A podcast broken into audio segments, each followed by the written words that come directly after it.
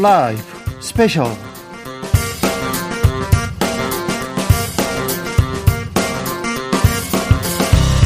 이천이십일년 십이월 십일일 토요일입니다. 안녕하십니까, 주진우입니다. 토요일 이 시간에 일주일 동안 가장 중요한 일만, 가장 진짜 알짜배기만 모으는 그런 시간입니다. 일주일 동안의 이슈 정리해 주실 시사 일 타 강사 두 분 모셨습니다. 양지열 변호사, 박지훈 변호사, 어서 오세요. 네, 안녕하세요. 안녕하세요. 잘 지내십니까? 네, 잘 있습니다. 뉴스가 네. 너무 많았어요. 네, 바쁘죠. 따라, 따라가기 바쁩니다. 아, 이렇게 뉴스의 홍수 속에 살았을까, 이슈의 홍수 속에 살았을까, 그런 생각도 해보는데요.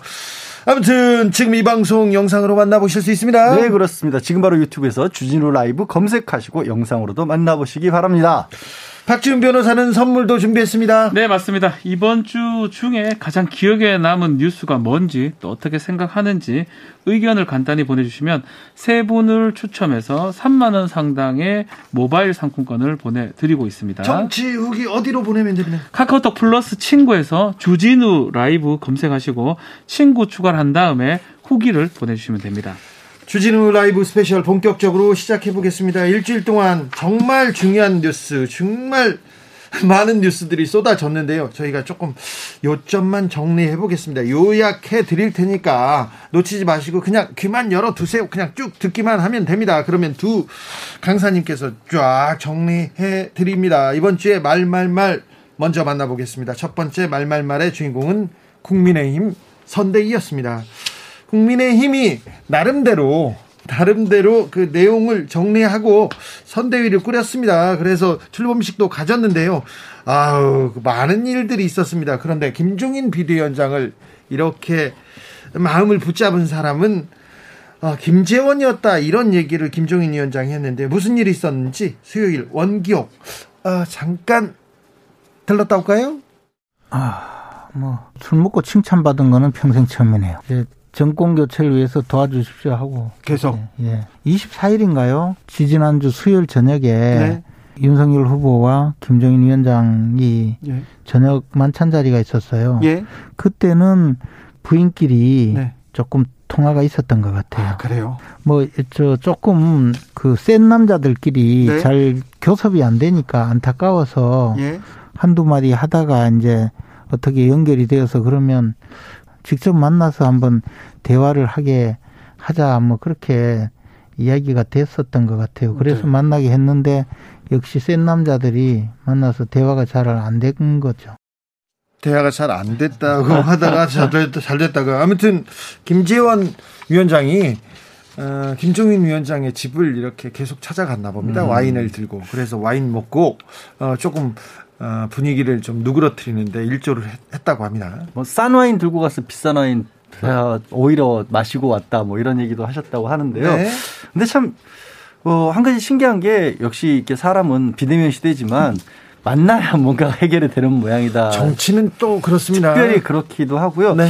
어쨌든 이게 또 한 가지는 그렇게 사실 김종인 위원장하고 한 삼 주 가까이 언론에서도 계속 이 갈등설이 불거지고 있었는데 많은 기자분들이 어떻게 또 그건 또 놓치셨나 봐요. 김재원 최고위원이 그렇게까지 잘 계속 찾아다니고 있는 거를 전혀 몰랐잖아요. 음, 나, 아니, 근데 김재원 아. 최고위원은 여러 번 말하기도 했어요. 말을 하기도 했었나요? 네, 그런데 아. 노, 놓치고는 있었습니다. 네, 많이 주목을 못했던 것 같습니다. 그런데 그렇죠. 네. 박지훈 변호사 여기서 주목해야 될 음. 대목이 나옵니다. 그렇죠. 지금 여기서 좀 우리가 뭐 얘기를 계속 하고 있는데 이 여자들의 역할이 좀 있었다라고 합니다. 거기에 있습니다. 예. 아. 네. 뭐 예, 예컨대 지금 김미경 교수라든지 네. 김미경 교수, 안철수 대표 부인 동명이인입니다. 동명이인. 예. 김종인 김미경. 위원장, 어, 김미경 그 교수도 있고요. 또 윤석열 후보의 김건희 씨. 예. 이 두 사람이 좀 통화도 좀 했다라고 하고요. 그러면서 좀 누그러졌다라는 얘기도 있습니다. 마쿠에 마쿠에 네. 김미경 김건희 라인이 이렇게 가동됐다고 하는데 네. 그런데요, 제가 김종인 위원장 과거에 좀 취재 많이 했는데 네. 김종인 위원장한테 가장 큰 영향을 미치는 분이 김미경. 아. 원인 이만 말하기 좀 불편한데 저 그런 분일수록 딴 데 말은 잘 안 듣잖아요. 네. 전권 뭐 이러고 막 직진하시는 분이잖아요. 네. 그런 분에서 집에 가면 또 그래도 한 분 또 우리 백앤머리 이런 얘기도 하는데 네. 한 분 얘기는 잘 듣는데 저도 얘기를 네. 들었습니다. 그리고 또 여의도 정가에 이런 얘기도 하잖아요. 그러니까 밖에 나와서 정치권에 직접적으로 나서는 분들이 이제 남성들인 경우가 많지만 그렇죠. 의외로 또 그렇게 정치에 나서시는 분들의 배우자분들로 사실 굉장히 정치에 관심이 많으시고 적극적인 분들이 많다. 네. 그러니까 배우자분들이 오히려 그렇게 적극적이지 않으면 사실 정치하기도 어렵다라는 얘기를 할 정도로. 김미경, 김건희 그 두 마크 마크에 계신 분들의 활약 그리고 앞으로 어떤 선택을 할 건지 이것도 굉장히 주목되는 그렇죠. 부분입니다. 어쨌든 간에 김종인 위원장 나오는 거에 대해서 뭐 이게 어떤 공로가 있는지 몰라도 어쨌든 사람이 이 소통을 통해서 좀 이끌어내는 부분은 분명히 있는 것 같습니다. 왜냐하면 전화하고 뭐 금방 수락을 해버렸거든요. 네. 그만큼 마음을 좀 오게 했던 게 아닌가. 이미 다 듭니까? 준비가 돼 있었던 것 같아요. 보는 게 맞는 것 사실 같습니다. 그래요. 그게 뭐냐면 뭐 김재원 최고의 활약을 제가 낮추려는 게 아니라 많이들 아무리 정말 갈등 중에 있을 때라도 저는 신기할 정도로 주변에 정치 관여하신 분들 뭐 현역이시건 아니면 평론하신 분들이건 다 한결같이 그래도 간다라고 하더라고요. 김종인 위원장 합류한다라고. 네. 그러니까 결론이 사실은 이미 나 있었던 게 아니라 그러니까 어떻게 모시는지. 네. 이게 정해져 있다는 게 그들끼리 미리 약속을 했다는 게 아니라 그렇게 갈 수밖에 없다라는 게 결국 현실화 된 거죠. 제가 직전에 저희가 김재원 최고위원 만나서 뭐 얘기를 좀 했었는데 약간 자신감이 있어 보이더라고요. 네. 그러니까 모든 평론가, 특히 정치하는 평론가들은 또 정치인들은 보면 결국은 이준석 대표하고 윤석열 후보하고 특히 김종인 위원장하고 세 명 만날 것이다. 그때만 해도 사실은 좀 불투명해 보였는데, 네. 그러니까 이분들은 하여튼 뒤에서 계속 그런 것들을 하고 있었던 게 네, 아닌가 네. 생각이 듭니다. 그게 계획이라기보단 어떻게 보면 그렇게 할 수밖에 없는 구도다. 그렇죠? 어디를 가겠느냐 이 네. 얘기들 하시는 그 얘기를 거예요. 하더라고요. 네. 결국은 이준석 대표는 돌아올 수밖에 네. 없는 거고, 그렇죠. 결국은 김종인 위원장이 위원장 역할을 해야 될 수밖에 없는 것이다. 네. 라는 것이었죠. 알겠습니다. 집을 잠깐 나가긴 했으나 돌아온다. 뭐 돌아왔습니다. 김재현 최고가 자기는 계속 거강꾼 노릇을 한다면서 그 명함을 파달라고 하는데 거간 거간 김재원 어떻게 또 활약하는지 이분은 어떻게 움직이는지 이것도 관심사입니다. 그런데요. 아, 김병준 위원장과 김종인 위원장 이 둘 간의 신경전은 일단은 봉합이 됐습니다만 어떻게 또 어떻게 또 문제가 발현될지 아니면 둘이 화합으로 나갈지 이 부분도 좀 주목해봐야 됩니다. 김병준 위원장이 월요일 훅 인터뷰에서 몇 가지 얘기를 했는데 주목할 점이 있습니다. 사실 근데 김병준 위원장은 나는 뭐, 뭐 직을 맡지도 않겠다. 네. 그리고 나는 뭐, 무슨 욕심을 내지도 않는다. 지금껏 그러, 그러셨잖아요. 선대위도 사실은 저는 뭐 제가 후보께 네. 아는 선대위에 들어가는 것보다 네. 오히려 외곽에서 조언하면 더 크게 도와드릴 수 있을 것 같다. 네, 자리도 맞지 않겠다. 예. 그리고 네. 대통령이 되더라도 어떤 직도 맞지 예. 않겠다고 얘기했어요. 사실은 그게 지금 어제 오늘의 일이 아니고 예. 이천팔 년도에 제가 책에다가 썼습니다만 그때도 제가 그 참여정부 끝나면서 네. 우리 아이들 다 모아놓고 어 아이들이 독립해서 다 살 때까지 내가 선출직, 임명직, 공직을 일치하지 않겠다. 네. 그렇게 약속했던 적도 있고요. 네. 그리고 그 권력 근처에 가 있다는 것이 저로서는 이제 그거 말고 좀 다른 일을 하고 싶다는 생각을 많이 했죠. 예.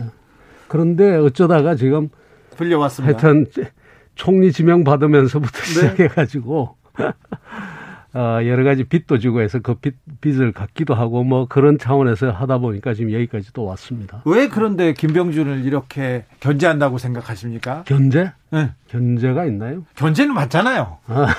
그게 저는 견제라고 생각하지 않습니다. 그럼 뭡니까? 서로 생각이 이제 다 예를 들어서. 네. 어, 이제, 선대위 운영 방식에 있어서, 네. 아, 선대위가 이제, 선대위원장이 한 사람이 있는 게 좋으냐, 네. 아니면 선대위원장이, 그것도 상임선대위원장이 여러 명이 있는 게 좋으냐, 네. 아, 여러 명이 있으면 서로 부딪힐 거 아니냐, 예. 라는 그 운영 방식에 있어서의 차이지, 뭐, 그렇게 견제다, 저는. 왜냐하면은 제가 견제로 느끼지 않으니까요. 알겠습니다. 그런데 네. 방식에 대한 차이, 대표가, 대표가, 네. 당을 나갔는데 가출을 네. 했는데 네. 그 뭐 작은 작은 아... 갈등이라고 볼 수는 없죠. 네, 그거는 뭐 저 저하고는 저는 관계가 있다고 생각하지 않습니다. 아 그렇습니까? 왜냐하면은 이준석 대표가 그 부산 가서도 계속 이야기를 했지만 네. 아, 김종인 위원장이 안 돌아오게 되는 경우에 총괄선대위원장으로 네. 어, 자기는 김병준이 총괄선대위원장 해야 된다고 생각한다. 네. 뭐 이렇게 이야기를 했으니까 저하고의 그런 문제는 아니고요. 아닙니까? 네. 경제 상식 없는 사람들이 자유주의자 행세 이것도 김병준을 꼬집는 김종인 위원장 멘트로 나왔던데요. 싸움 시키고 싶으시죠? 아니 아니 아니죠. 아유, 김병준 위원장이 싸움을 안 하는 분인 건 제가 잘 알죠. 아, 그렇습니다. 네. 제가 지금 싸움을 안 하기 때문에 아무리 싸움을 붙이려 해도 싸움이 안 되거든요. 네. 그러니까 이제 그것도 그렇습니다. 아, 사회 이제 어, 어떻게 보면 자유주의라고 하는 것이 예? 요즘은 옛날하고 달라가지고 자유주의 그야말로 일 점 영 버전이 있으면 예? 지금 사 점 영 버전까지 와 있고 예? 사 점 영 버전은 소위 경제민주화까지도 다 포괄하는 네. 그런 내용의 그 자유주의거든요. 네. 그리고 제가 얼마 전에 책을 썼습니다만 제 책 속에도 뭐가 들어있는가 하면은 국가의 역할에 관해서 특히 그 사회정책 복지 부분 포함해서 네. 사회안전망. 우리가 지금 오이시디 국가와 비교해가지고 형편없이 떨어진다. 그 평균까지를 목표로 해서 부지런히 따라가야 된다. 이걸 네. 다 썼단 말이에요. 네. 그러니까 그냥 자유주의가 아닌데 그 제가 물을 직접 여쭤보지는 못했는데 네. 그 기사에 난 문맥을 보니까 주로 보면 아주 고전적 자유주의자를 이야기를 하셨더라고요. 그게 네. 제 이야기가 아니고. 네. 보니까 보통 자유주의라고 하는 사람들이 그렇다 이렇게 이야기했는데 그거 저는 해당이 안 된다. 그렇습니까? 다 기자들은 김종인 위원장이 김병준을 저격했다 이렇게 나오던데. 저격하면 뭐 맞은 맞아요. 아, 그렇습니다. 근데 그게 아니라고 저는 생각하고 있습니다. 알겠습니다. 야, 자, 김종인 위원장과 김병준 위원장 투톱 체제가 계속될 것 같습니다. 이준석 대표도 두 분이 업무 분장 긴밀하게 논의 중이라고 하는데 어떤 네. 역할을 이렇게 나누게 됩니까? 저는 솔직히 뭐 김종인 위원장과 뭐 이런저런 이야기를 아주 상세히 나눠보지는 않았는데 저 같은 경우에는 뭐 제 나름대로 무엇을 해야 되겠다라고 생각이 있습니다. 네. 아, 그게 크게 부딪히지 않을 겁니다. 그래요? 네. 그래도 또 역할을 또 둘 다 이 선대위라고 하는 게요. 네.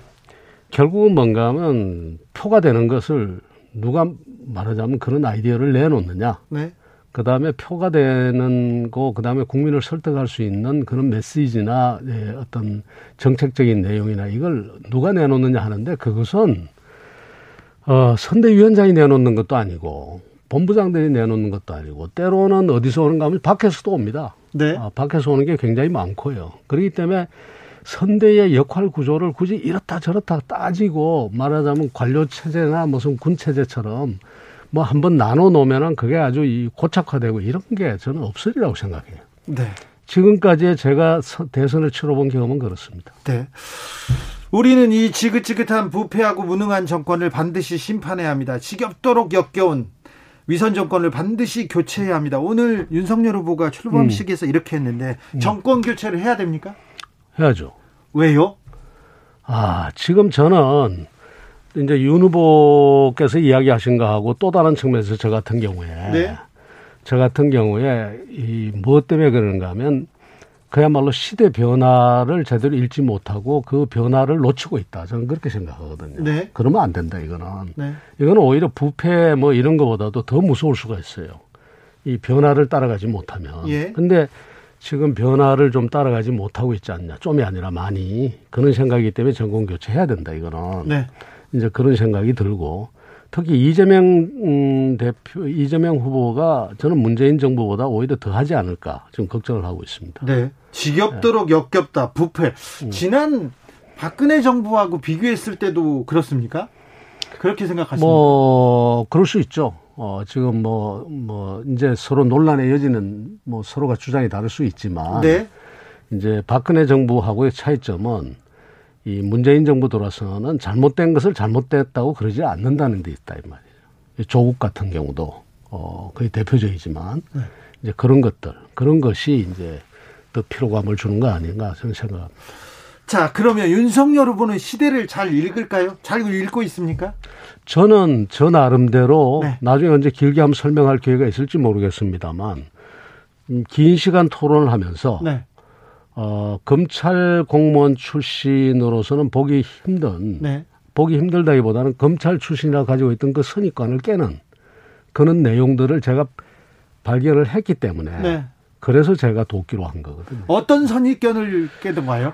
예를 들자면 상당히 그 어떤 국가 권력에 관한 강한 어떤 집착이 있다든가 그런 네. 줄 알았는데 그게 아니고 오히려 자유주의적인, 자유주의자적인 그런 기질이 있고 네.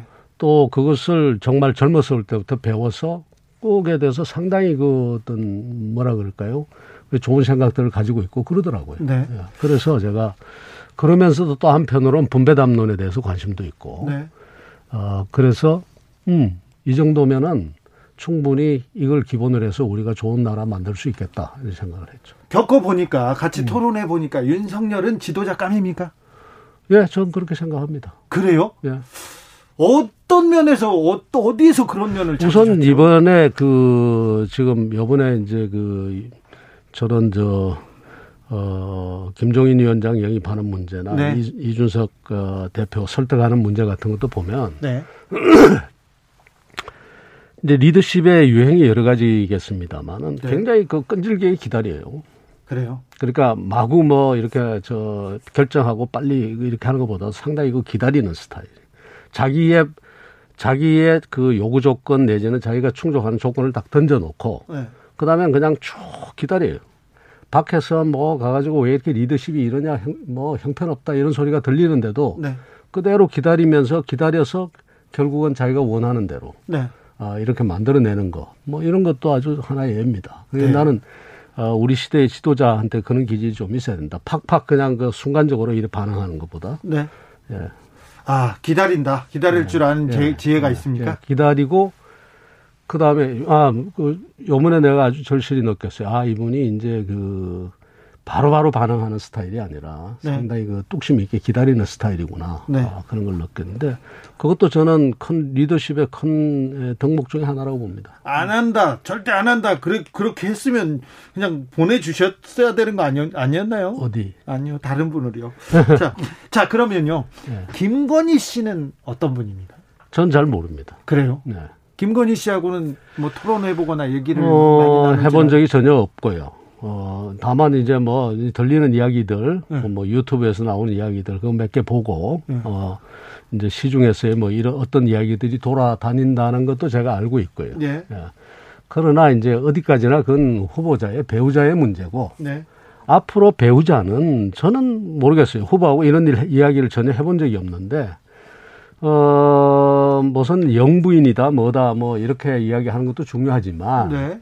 후보자가 자기 직업을 가지고 자기 일에 열심히 뛰어보는 것도 저는 좋다고 생각하거든요. 네. 그래서 그런 점에서, 어, 지금 전문적인 직업을 가지고 있고, 어, 뭐 그런 정도로 제가 알고 있어요. 주진우 라이브. 김종인, 김병준 위원장이 아, 선대위 출범식에서 둘이 손을 잡았어요. 손을 잡아서 막 만세도 같이 했는데 좀 표정은 그 누가 봐도 그 손잡기 직전까지는 말 한마디 안 나. 고개를 좀 돌리는 모습이었어요. 그렇죠. 예. 누가 봐도. 근데 아. 그래도 조금 전에 이제 들으신 것처럼 사실 대놓고 정치권에서 또 네. 아, 우리 사이 안 좋다라고 얘기하는 분들이 어디 있어요. 아, 당연히 이렇게 얘기하는 네. 건데 저는. 이제 어떻게 보냐면 이른바 화학적 결합 같은 게 이루어지기는 좀 어려울 것 같고요. 네. 확실하게 역할들을 나눠주는 수밖에 없지 않을까. 그러니까 김종인 위원장이 자신이 맡은 바 내에서의 정권을 갖고 김병준 위원장은 또 별도로 그 역할을 하고 이렇게 가지 않으면 어 그래도 어느 정도 좀 이렇게 같이 뭔가를 하기는 어려운 사이가 아닐까. 저도 그렇게 봅니다. 마찬가지로 뭐 또 역할 부분도 있지만. 두 가지 같아요. 총괄 선대위 그 네. 계통이 있고 그냥 선대위가 있는 것 같습니다. 두 그룹의 총괄 선대위는 김종인 위원장이 이제 맡는다고 보면 김병준 위원장 같은 경우는 이제 선대위를 맡는다고 하면 갈등은 좀 상존하고 있는 것 같고 우리 또 한 명, 한 분이 또 잊혀져 버렸어요. 김한길.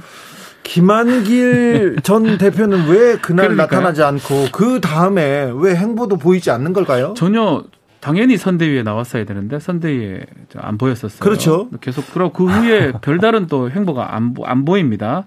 그런 거 봤을 때는 김종인 위원장의 합류로 인해서 김한길 위원장이었나요? 무슨 직책을 제가 기억이 안 나는데 네.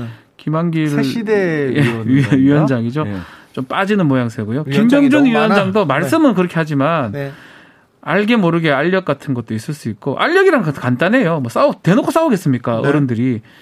뭔가 배제시키고요. 뭔가 한쪽으로 뭐 일을 준다거나 하면 알아서 밀려나는 모양새 되는 거거든요. 예. 그런 모습들이 아마 국민의힘 선대에 가장 남아있는 어떤 불안한 요소 중에 하나가 아닌가 생각이 듭니다. 김한길 위원장이 눈에 안 띌 수밖에 없었던 게 아마 김한길 위원장이 있으면 또 언론에서는 삼김이 완성됐다는 식의 어떤 표현을 할 수도 있고요. 아마 뭐 좀 널리 알려진 것 같이 김종인 총괄선대위원장은 그런 식으로 묶이는 것 자체가 어찌 보면 굉장히 좋지 않다. 네. 어, 라는 그런. 기분 나빠요. 내가 삼김이라니. 내가 어, 안탑인데. 그 중에 하나라는 게 싫으셨다고 그렇게 얘기를 하지 않습니까? 네. 그래서 그런 부분들을 아마 국민의힘 쪽에서도 배려를 한 게 아닌가 싶고, 저는 이게 결국에는 지지율의 문제가 되지 않을까 싶어요. 네. 그러니까 윤석열 후보의 지지율이 안정적으로 가고 김종인 위원장이 합류함으로써 뭔가 효과가 있고 이런 것들이 드러나면 큰 탈 없이 계속해서 갈 것이고, 만약에 효과가 없거나 오히려 떨어지거나 그런다고 한다면 국민의힘 내부에서 당장 그렇게 나오겠죠. 아니 이렇게 소란 떨어가면서 삼 주를 사실 지지율까지 깎아먹어가면서 모셔왔는데 이럴 거면 뭐로 이렇게 나가느냐. 그러면서 다시 윤핵관 씨가 등장을 하지 않을까. 그런 이번 주 지지율 추이를 보면 그렇다고 해서 선대위를 꾸리고 이 차, 이 차로 또 탄력을 받았다 그렇게 보기는 어렵습니다. 지금 이재명의 상승세 그리고 윤석열의 그냥 주춤세는 음. 계속 이어지는 것 같습니다. 그렇죠. 그런 모양새입니다. 그리고 이제 양쪽 진영 다 어찌 보면 이제 선대위 꾸리는 과정에서 조금씩 조금씩 좀 결함들이 좀 나왔었죠. 그렇죠. 지명됐던 인물들이. 불협화음은 계속됐습니다. 어, 사퇴하는 일도 있었고 그게 한쪽만 있었던 게 아니라 양쪽도 있었고 그러다 네. 보니까 선대위 출범으로 인해서 확 어떻게 보면 이제 판세가 바뀌었다라기보다는 약간 정책이 내지는 틀림없이 그리고 말씀하신 것처럼 이재명 후보가 또 올라오고 있는 것만은 분명히 보이고요. 이번에 선대위 장, 지난주까지만 해도 네. 이준석의 가출 그다음에 또 김종인의 냉담 그래서 선대위가 출범할 것인가 했는데 윤석열 후보가 어찌됐건 선대위를 네. 꾸려서 출범시켰어요. 그렇죠. 이재명, 이재명 후보가 완전히 올라가고 예컨대 윤석열 후보가 내려가는 모양새 앞에서 네. 선대위가 제대로 출범된 모양새였고요. 네. 이재명 후보 쪽도 지금 안 좋은 악재들이 있습니다. 뭐 조동현 교수 사퇴 문제라든지 또 마찬가지로 지금 노재승 씨가 또 사퇴하기는 했습니다. 네. 자, 그러다 보니까 뭐 골든크로스 얘기를 하잖아요. 네. 뭐 일부 조사에서는 그런 부분도 있지만 아직까지는 좀 박빙인 상황이 아닌가. 떨어지던 윤석열 후보도 지금 조금 안정세를 찾은 것 같고요. 올라가던 이재명 후보도 조금 더는 못 올라가는 모양이다. 네. 그래서 박빙의 지금 모습들이 계속 연출되는 것 같습니다. 지지율로 봤을 때는요. 구십 일 앞두고요. 그냥 다시 평행선에 선 것 같습니다. 네. 그렇죠. 이게 네. 딱 스타트 라인에 다시 선 것 같아요. 네.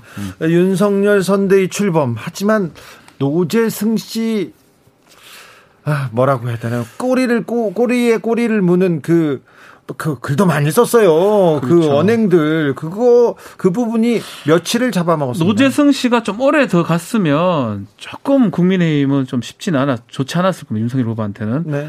근데 본인은 계속 하려고 했다고. 아니, 그런데 하고요. 좀 궁금해요. 함익병 씨 과거 발언이 나왔을 때 음. 바로 철회했는데 왜 노재승 씨는 함익병 씨 같은 경우는 또 어쩌면 시간도 오래됐었고 그렇게 오래 뭐 반복해서 했던 것 같지는 않거든요. 그러니까요. 근데 노재승 씨 같은 경우는 에스엔에스에서 계속 반복적으로 뭐, 뭐 다양해요. 뭐 온갖 방면에서 많은 글들을 썼고 아니 그 뭐 국민들이 역... 이해할 수 없는 글들을 많이 썼잖아요. 그러니까 함익병 씨 같은 경우는 국민의힘에서는 이렇게 봤다는 거죠.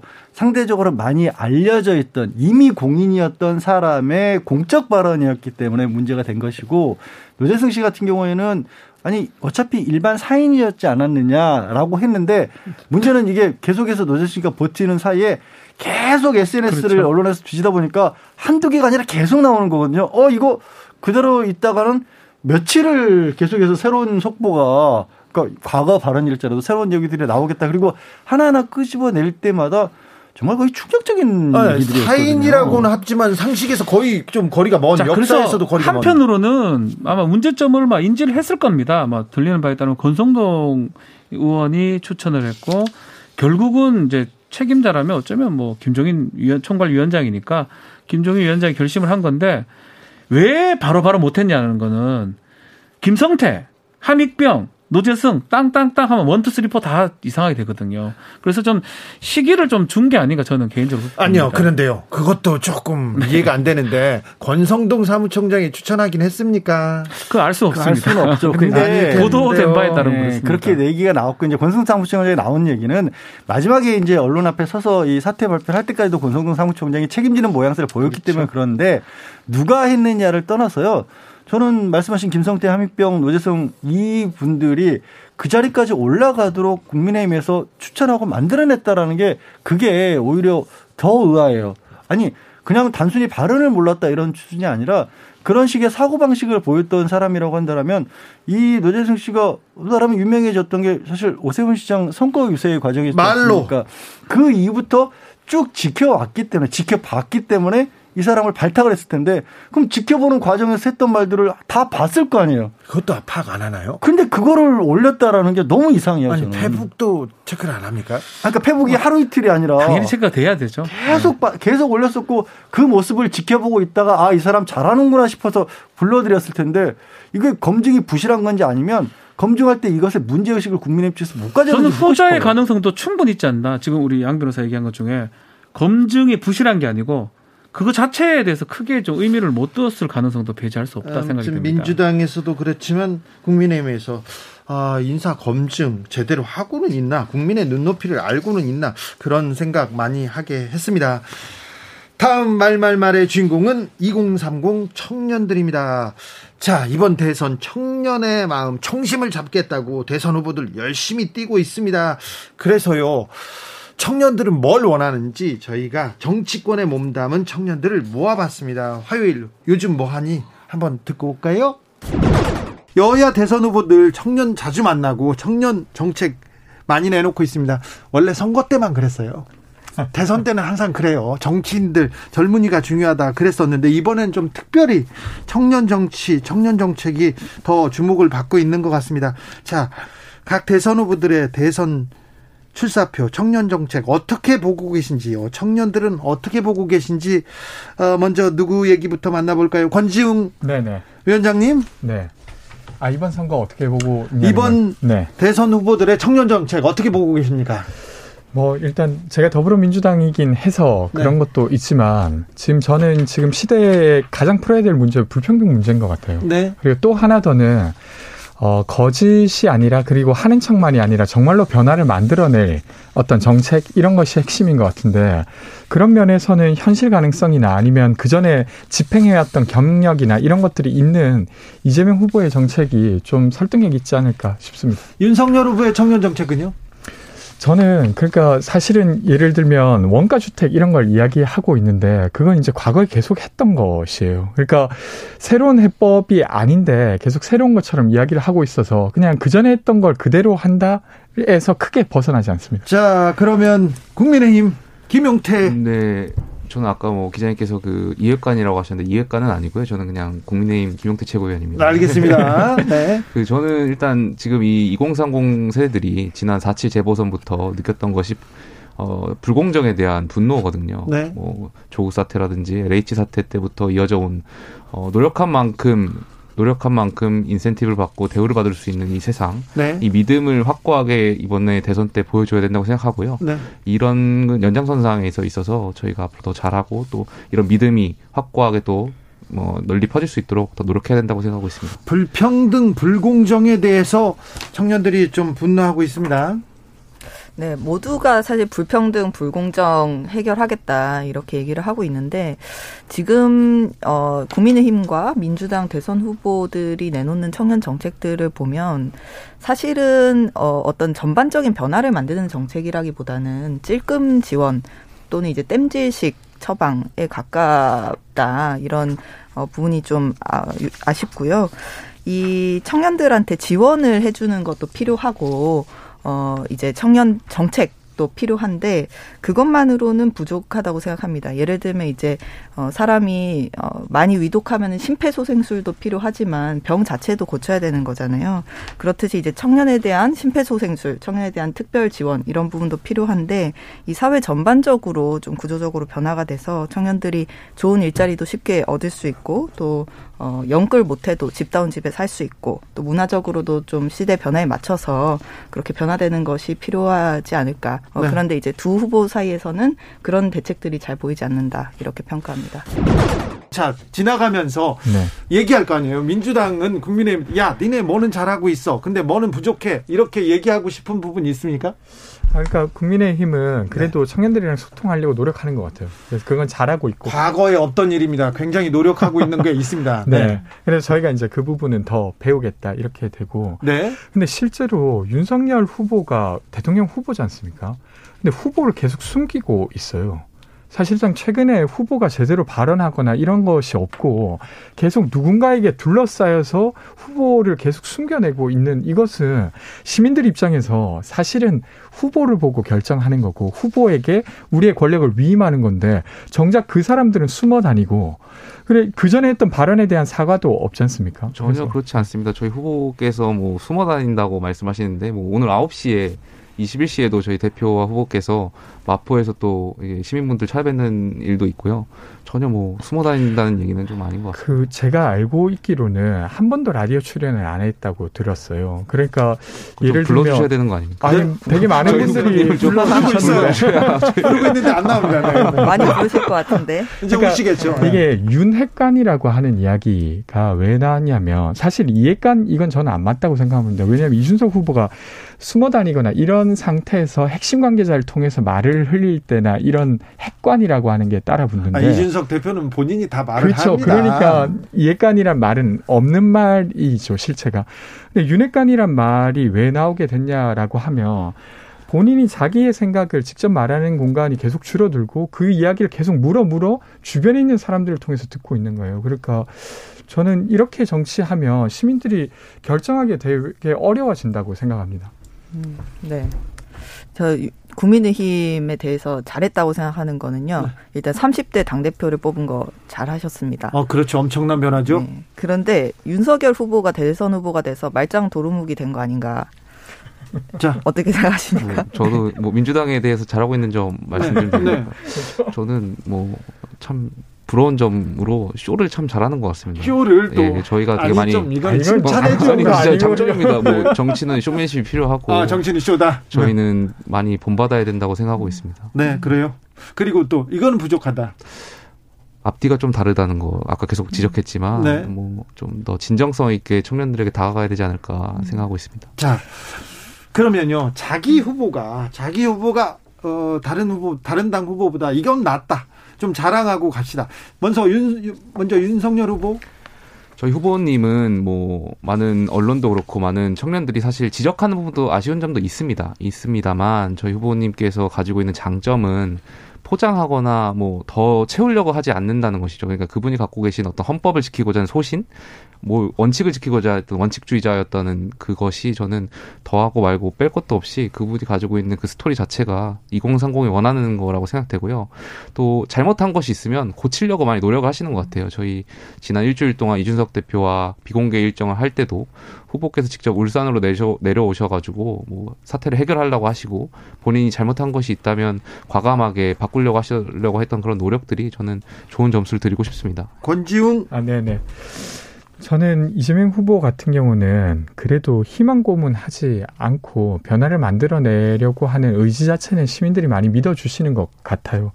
그리고 거기에다가 이제 불평등에 대한 입장이 아주 강하다고 저는 생각하는데요. 도지사를 할 때 올해 처음으로 갔던 일정이 뭐였냐면요.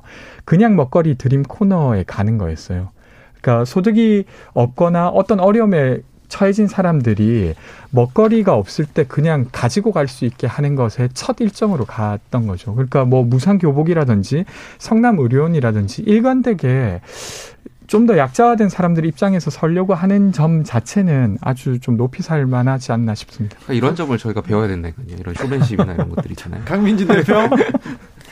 그 아까 민주당 칭찬 못 해드렸는데 네. 어, 민주당에서 요즘 청년 영입 뭐 많이 하시고 네. 어, 그렇게 하시는 거 네. 어, 좋다고 생각하고요. 근데 너무 장식품으로만 활용하는 거 아니냐, 쓰다 버리는 거 아니냐 뭐 이런 생각이 듭니다. 네. 일단 심상정 후보의 장점은요. 어, 우리 심상정 후보는 범죄 의혹이 없습니다. 알겠습니다. 그리고 심상정 후보가 되면 주 사 일째가 됩니다. 주진우 라이브. 권지웅, 김용태, 강민진 세 분 모셔서 청년 정치에 대해서 쏟아내는 공약들 어떻게 생각하는지, 청년은 뭘 원하는지 들어봤습니다. 네, 자 이건 뭐 다 얘기를 하기는 그렇지만 뭐 상식이라든지 공정, 평등 이런 얘기들을 많이 하는 것 같습니다. 예. 이거 막 이공삼공 특히 이십 대에서 가장 중요시 여기는 가치 중에 하나가 아닌가 생각이 들고, 또 확실한 거는 이십 대에서는 뭐 고정은 없는 것 같아요. 국민의힘, 뭐 네. 민주당, 윤석열, 이재명 없는 것 같습니다. 네. 그러다 보니까 지금 이 정치인, 뭐 젊은 정치인들도 누가 좀 젊은이, 특히 이십 대를 가지고 가느냐에 따라서 이번 선거 달라진다고 하면 생각은 충분히 하고 있는 것 같습니다. 그런데요, 잘 생각해 보면 구십칠 년에도 그랬고, 이천이 년에도 그랬고, 이천칠 년에도 그렇고, 청년의 마음을 담아 잡아, 잡아야 된다 얘기했어요. 그때도 네. 젊은 사람들은 정치에 무관심하고 네. 부동표 많고 그랬습니다. 근데 조금 약간 다릅니다 이번에는. 일단 여러 가지 이유를 생각해 볼 수 있을 것 같은데, 저는 첫 번째로 이제 지난 촛불혁명을 거치면서. 네. 정치에 적극적으로 참여하고 의사표시를 했었을 때 뭔가를 바꿀 수 있다는 걸 청년뿐만 아니라 국민 전체가 사실 깨달았죠. 예. 그렇기 때문에 관심도 좀 올라갔고요. 그리고 우리가 이제 평등과 관련된 문제를 얘기할 때 큰 담론으로 대한민국이 이 정치적 평등은 이뤘지만, 민주주의라고 할 수 있는 것은 이뤘지만 경제적 평등이라고 하는 부분은 못 이뤘다라는 얘기를 많이 하지 않습니까? 네. 투표할 때 한 표의 가치는 같지만 이 경제권에 있어서 한 표, 한 사람 한 사람은 굉장히 큰 차이가 있죠.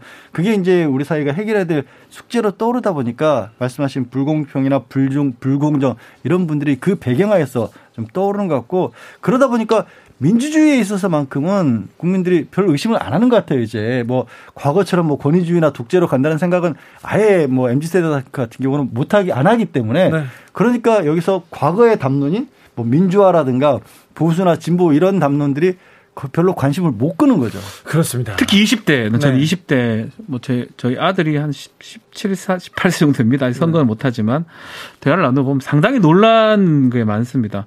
관심도 있고요, 정치에. 또 누구를 지지하는데 저랑은 뭐 정반대 같기도 하고. 아, 그래요? 그런 것들을 보면서 약간은 뭐 코로나 또 우리가 이제 인터넷 같은 온라인 세계다 보니까 그 안에서 소통하는 것들이 상당히 많습니다. 예. 그 우리의 어떤 목소리가 또 우리의 의견이 반영되고 또 정치의 어떤 현영감들을 바로 받는다고 생각을 하다 보니까 예전처럼 뭐 무관심하거나 빠지진 않을 것 같아요. 그러다 보니까 이십, 특히 전 삼십하고 이십도 다른 것 같은데 이십 대, 엠지 세대 어디로 튈지도 모르지만 또 어떻게 할지 모르기 때문에 앞으로 선거 운동 과정에서 가장 중요한 요소가 아닌가 잡는 게 생각이 드네요. 민주당의 권지웅 청년위원장이 이런 얘기를 했어요. 청년들의 마음이 민주당에서 떠난 것을 느끼고는 있다. 근데 그쵸. 자, 민주당 내가 민주당을 지지해야 되는 이유를 나는 못 찾겠다 하는 이십 대들이 윤석열 후보를 보고 어이 이거는 너무하네 그러다가 홍준표 그렇죠. 후보한테 간 측면이 있지 않습니까? 그거 홍준표 후보가 사실은 나이도 꽤 많고요. 그 전에는 꼰대의 대명사로 불렸어요. 잘 모르겠지만 아니, 지난, 지난 선거를 기준으로 지난 대선 때 예. 홍준표 후보가 저한테 토로를 하더라고요. 내가 흑수저고 음. 내가 지금까지 아웃사이더였고 내가 뭐 기득권 타파를 위해서 지금까지 했는데 왜 청년들이 나를 싫어해. 그거 나는 자수성가했어. 근데 왜 나를 싫어해? 그러는데 본인, 그래서 싫어해. 네. 내가 그랬죠. 본인 에스엔에스에도 그렇게 쓰셨었잖아요. 네. 사실은 왜 니들은 나를 싫어하니? 나, 나 이해 못하겠다 그랬는데 네. 그 사이에 얘기하고 그 다음에 쓰더라고요. 아 그러신 건가요? 네. 그 사이에 홍준표 후보가 굉장히 또 어떤 면에 있어서 좀 뭐랄까 반뜩이는 데가 있으시잖아요. 그렇죠. 그때부터 이제 왜 나를 싫어하는지를 듣기 시작하신 것 같아요. 아, 그렇죠. 그겁니다. 그게 굉장히 중요했던 예, 것 같아요. 청년하고 공감하기 시작했어요. 예, 공감하고 그러니까 바로바로 대답하고 그게 옳다 그르다를 떠나서 이십 대 청년들이 가장 크게 이번 선거를 그렇죠. 바랬던 게 기득권이라고 불릴 수 있는 정치권에서 우리 얘기를 안 들어준다. 뭐라고 해도 반응도 안 한다. 그런데 준표 형은 들어주더라. 네. 이렇게 된 게 아닌가 싶어요. 들어주는 게 효과인 것 같아요. 아하. 어차피 지금 뭐 코로나 시국에 뭐 선거 직접적으로 사람 만나는 것보다는 뭐 온라인으로 소통 가능하거든요. 네. 많은 사이트나 이런데 특히 지금 준표 형이라는 사이트예요. 본인이 답변 다 합니다. 네. 뭐 어떻게 될 것 같습니까? 하면 제가 생각할 때 답을 다 해주거든요. 짧게 합니다. 또 짧게. 청년의 꿈이죠. 청년의 네. 꿈 사이트명이. 이거로 저는 사실은 좀 홍준표 의원이 제이의 좀 정치 인생을 좀 맞은 게 아닌가. 지금 자기는 지금 전성기를 구가하고 있어요. 홍준표 완전 다른 홍준표. 예전 네. 모래시계 검사 뭐 얘기 들을 때 또 그리고 한참 정치하다가 지금 또 다른 길을 좀 가는 게 아닌가 생각이 듭니다. 근데 이제 생각해야 될 게 아까 잠깐 이제 짚으셨지만 민주당에 대해서는 반론은 반감을 가질 수밖에 없었던 게 기득권 이제 정치를 바라보는 이십 대 입장에서는 기득권이에요. 과거의 민주당이 어땠는지 모르잖아요. 네, 네. 현재 집권 여당이잖아요. 네, 네. 그러니까 현재 사회에 대해서 불만이 있고 잘못된 부분들의 책임은 당연히 여당이 물을 수밖에 없는 거예요. 근데 곤란했던 이제, 이제 윤석열 후보 입장에서 곤란한 건 그래서 윤석열 후보에게 갔는데 막상 이십 대가 또 보니까 여기도 아닌 것 같다는 생각을 해버렸다는 거죠. 윤석열 후보의 정치 인생은 청년들이 다 봤잖아요. 네. 몇 달인데 네. 어, 처음부터 등장부터 중간에 이제 그렇죠. 예, 지금 과정을 네. 다 봐왔기 때문에 네. 다른 사람 몰라도 정치인 윤석열에 대해서는 이십 대가 평가를 평가를 할 수 있습니다. 그렇게 뭐 그러다 뭐 보니까 여야 네. 두 쪽 다 다 좀 맞닥치 않은 상황이 돼버린 거고요. 네. 그래서 준표 형한테 갔던 게 있는데 뭐 준표 형은 지금 뭐 출마하거나 이런 상황이 아니기 때문에 네. 결국은 붕 떠버린 상황이기도 하나 생각이 들어요. 그래서 이제 어떻게 누가 어느 쪽이 지금부터라도 이재명, 윤석열 두 분이 누구가 더 잘 이십 대의 마음을 잡느냐가 굉장히 중요해졌죠. 그렇습니다. 이십 대의 마음, 삼십 대의 마음 누가 쥐게 될까요? 이번 대선의 중요 관전 포인트입니다. 여러분께서는 지금 주진우 라이브 스페셜을 듣고 계십니다. 주진우 라이브 스페셜. 다음 말말말 주인공은 사법부입니다. 아, 올해도 많은 재판이 있었고요. 많은 판결이 있었습니다. 두 변호사님들 어, 이번에 올해 기억나는 재판이 있습니까? 본인 사건이어도 괜찮습니다. 많은 사건들이 있는데 저는 오늘 다룰 것 같기도 한데 네. 하, 이 사법농단 관련된 재판들이 아, 상당히 기억납니다. 가슴이 제 아파요. 기억이 맞으면 거의 다 음. 무죄가 됐건 가슴이 아파요. 네. 무죄가 됐거나 또 임성근 그 판사 헌법재판소도 각하 결정을 네. 받았는데 사법농단 판사들이 지금 대형 로펌에서 지금 돈을 많이 벌고 있지 않습니까? 네. 아무런 비난과 비판도 없이. 제가 판결문을 보면서 판결문을 보면 이해가 되지만 그건 머리로는 이해가 되는데 제 마음으로는 이해가 잘 안 되는 그 제가 기억하기로는. 한두 건 빼고는 다 무죄가 되거나 판사님들한테 유리한 판결이 났는 걸로 제가 알고 있는데 그게 가장 눈에 띄어요 사실. 양지열 변호사는요? 아 저도 뭐 워낙 재판들이 많다 보니까 하나 두 개를 꼽기 어려울 것 같은데 이제 기왕에 박 변호사가 직권남용 사법농단 얘기를 꺼냈으니까 다시 이제 말씀드리자면 그때 결정했던 근거가 이런 거잖아요. 직권을 남용해야 되는데 직권이 없는 사람이 재판에 개입했다. 더 잘못했잖아. 사실은 더 잘못한 거죠. 더 크게 잘못했잖아요. 근데 법적으로는 처벌할 근거가 없다.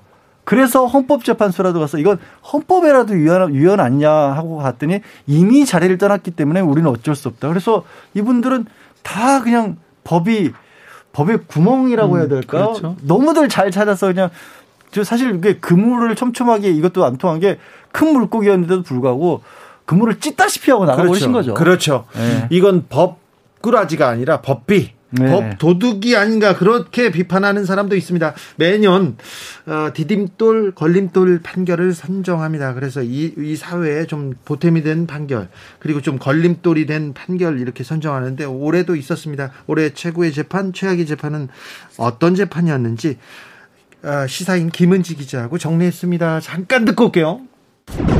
올해의 디딤돌 판결을 소개하려고 합니다. 아, 네, 제가 지금 굉장히 좋아하는 좋아하는 그 기사입니다. 네. 민변에서 항상 하거든요.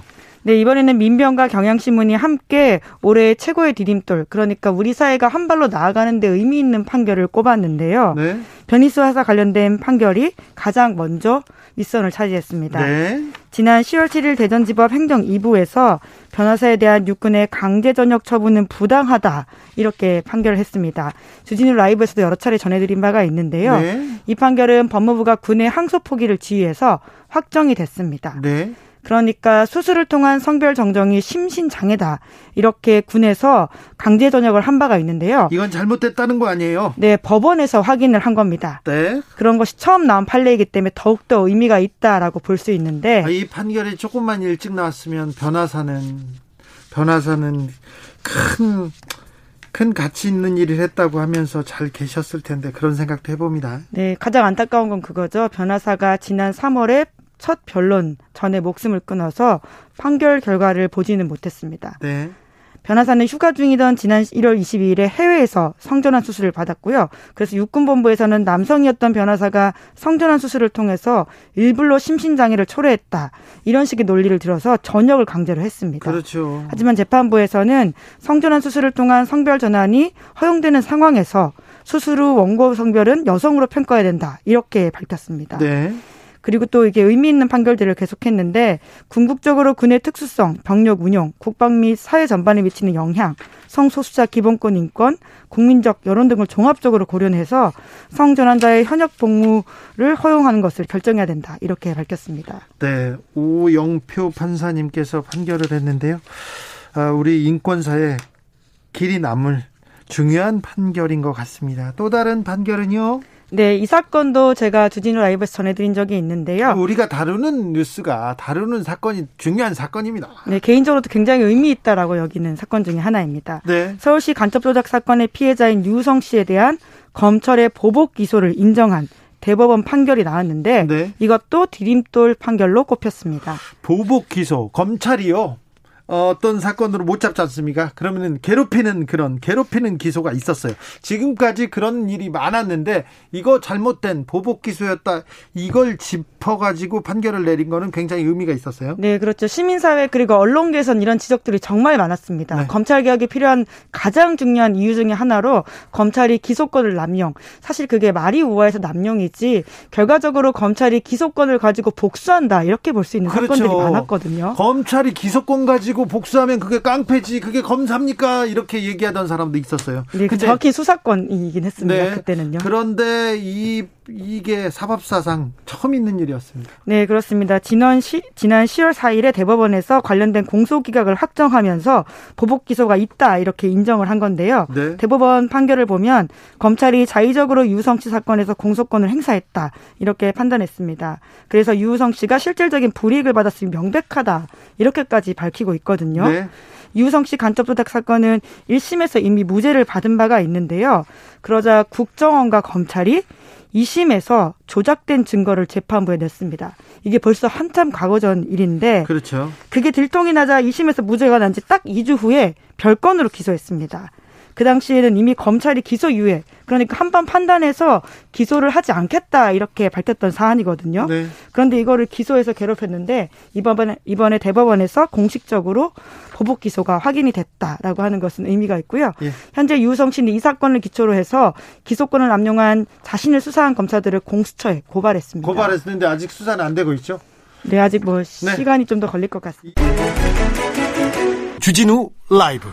변희수 하사 강제 전역 취소 최고의 디딤돌 디딤돌 판결이었습니다. 아, 네. 이 판결이 조금만 일찍 나왔더라면 아쉽죠. 네. 판결 나오기 전에 이제 극단적인 선택을 했고 그러니까요. 기억하시겠지만 이제 성전환을 했다는 이유로 그게 어, 군 생활을 하는 데서의 하자라는 식으로 이렇게 군에서 강제 전역을 시켰던 거죠. 네. 근데 재판부의 판결 내용은 그런 거죠. 아니 우리나라가 공식으로 성전환을 해서 주민등록번호를 바꿀 수 있는 권한을 주고 있는데 그렇게 해서 바꿨다라면 그러면 이 변희수 하사가 여성으로서 그리고 군인도 여성으로서도 복무를 하고 있으니까 여성으로서의 군복무에 적합한지 아닌지를 다시 따져봐야 되는데 그걸 따지지 않고 그냥 강제전환을 시킨 건 잘못됐다라는 거였거든요. 저는 이름 들을 때마다 그 이렇게 언론 인터뷰를 하면서 울던 그 모습이 미안해 계속 떠올라요. 주겠어요. 미안합니다. 떠올라요. 네. 그렇죠. 저 법무법인 디딤돌입니다. 네. 아, 알겠습니다. 네. 네. 저희 회사인데 디딤돌 판결론 정말 잘 선정을 한 것 같습니다. 네. 통상은 또 사망을 하거나 이러면 끝까지 안 할 가능성도 있는데 그렇죠. 의미를 부여하기 위해서 앞으로 어쩌면 앞으로 충분히 논의될 수 있는 부분이거든요. 네. 그래서 어, 그걸 가르쳐 주려고 좀 판결을 내렸는 게 아닌가. 네. 그래서 상당히 의미가 저는 있다고 생각이 듭니다. 너무 늦은 정의는 정의가 아니다고도 하는데 그래도 늦게나마 한국 인권사에 좀 길이 남을 판결이었던 것 같습니다. 아, 변희수 하사, 네, 그곳에선 편히 쉬기를, 네, 큰일 했다고, 디, 인권에 디딤돌 놓았다고도, 네, 네. 생각합니다. 감사하게 생각합니다. 그리고 미안하게 생각합니다. 일주일 동안 있었던 중요한 뉴스들 쫙 정리해봤습니다. 복습했으니 이제 예습해야죠. 자, 다음 주에는 어떤 어떤 뉴스 나옵니까? 돗자리 펴주십시오. 자, 일단은 십삼 일부터 임시국회가 열립니다. 네? 자, 내년 일월 십일까지 되는데요. 임시국회 말 그대로 뭐 법률 같은 게 통과를 아마 우리가 예상을 좀 할 수 있을 것 같아요. 예? 여러 가지 법률들이 지금 올라가 있는데 특히 이제 여당 입장에서는 이재명 후보의 어떤 공약이라든지 스탠스하고 맞는 법률들 통과들을 좀 지켜봐야 될 것 같습니다. 아마 그 과정에서 중요한 게 예산. 예. 예산을 놓고 굉장히 여야가 음. 또 아주 치열하게 손실 보상 놓고 이십오조 예. 받고 오십조 받고 백조까지 나왔습니다. 예. 뭐 이러다가 뭐 그러니까 엄청 나오겠어요. 너무 허황되지 않게 네. 실제로 하실 수 있는 것들을 정리하셔서 제대로 좀 이게 말만 하지 말고 보여주셨으면 좋겠습니다. 또 아마도 좀 박 변호사 네. 좀 전에 얘기 꺼냈듯이 이제 여권에서 이미 시작했잖아요. 대장동과 관련해서도 네. 이 초과의 강제로 환수하는 부분들 법을 통과시켰지 않습니까? 네. 그런 모양새들, 그러니까 여당이 이 절대 다수로서 보여줄 수 있는 것들을 더 하지 않을까 조심스럽게 예측을 해봅니다. 그리고 또 국민의 뜻이라면 우리는 언제든지 처리할 가능성, 바꿀 가능성이 있다, 뭐 바꿀 수도 있다 이렇게 유연한 자세를 보였는데 어떤 어떤 결단을 내릴지 한번 지켜보자고요. 자. 다음 주 신문 일면의 주인공은 누구일까요? 먼저 알려드리겠습니다. 우리 강사님께서 박지훈 변호사. 제가 지금 몇 주째 똑같은 얘기를 하고 있는데 네. 이번 주는 진짜 김건희 씨 얼굴이 나올 것 같아요. 진짜.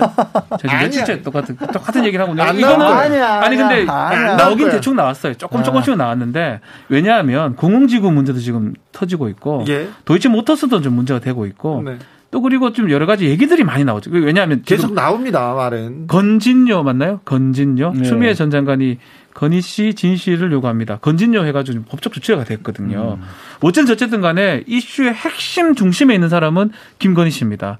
만약 밖에 나와서 기자들이 한번 찍기만 한다면 얼굴은 저는 일면에 나올 수밖에 없다 생각이 듭니다. 자, 박준 변호사는 또 김건희 씨를 밀고 있습니다. 삼 주째 사주째 하고 있습니다. 이 양지열 변호사 일면에는 오히려 좀 국회가 소란스러워지면서 음. 국회가 국회의원들 몇 분이 좀 찍히지 않을까 싶습니다. 국회가 일 좀 해야죠. 네. 그랬으면 좋겠습니다. 대선에 국민을 생각한다고 음. 국가를 생각하는데 국회가 일하는 모습을 보여주면서 음. 서로 정책 경쟁으로 실력 경쟁으로 좀 가는 그런 대선 보여줬으면 합니다. 국회의원들한테 네. 바라겠습니다. 자, 오늘도 감사했습니다. 양지열 변호사님, 박지훈 변호사님. 자, 선물 소개하고 가. 선물 알 주고 가십시오. 네, 카카오톡 플러스 친구에서 주진우 라이브 검색하시고 친구 추가를 한 다음에 이번 주 가장 기억에 남은 뉴스가 뭔지 또 어떻게 생각하는지 의견을 간단히 보내주시기 바랍니다. 세 분을 추첨해서 삼만 원 상당의 모바일 상품권을 보내드리겠습니다. 양지열 변호사, 박지훈 변호사 감사합니다. 오늘도 네, 고맙습니다. 고맙습니다. 주진우 라이브 스페셜 여기서 인사드리겠습니다. 저는 다음 주 월요일 오후 다섯 시 오 분에 돌아옵니다. 지금까지 주진우였습니다.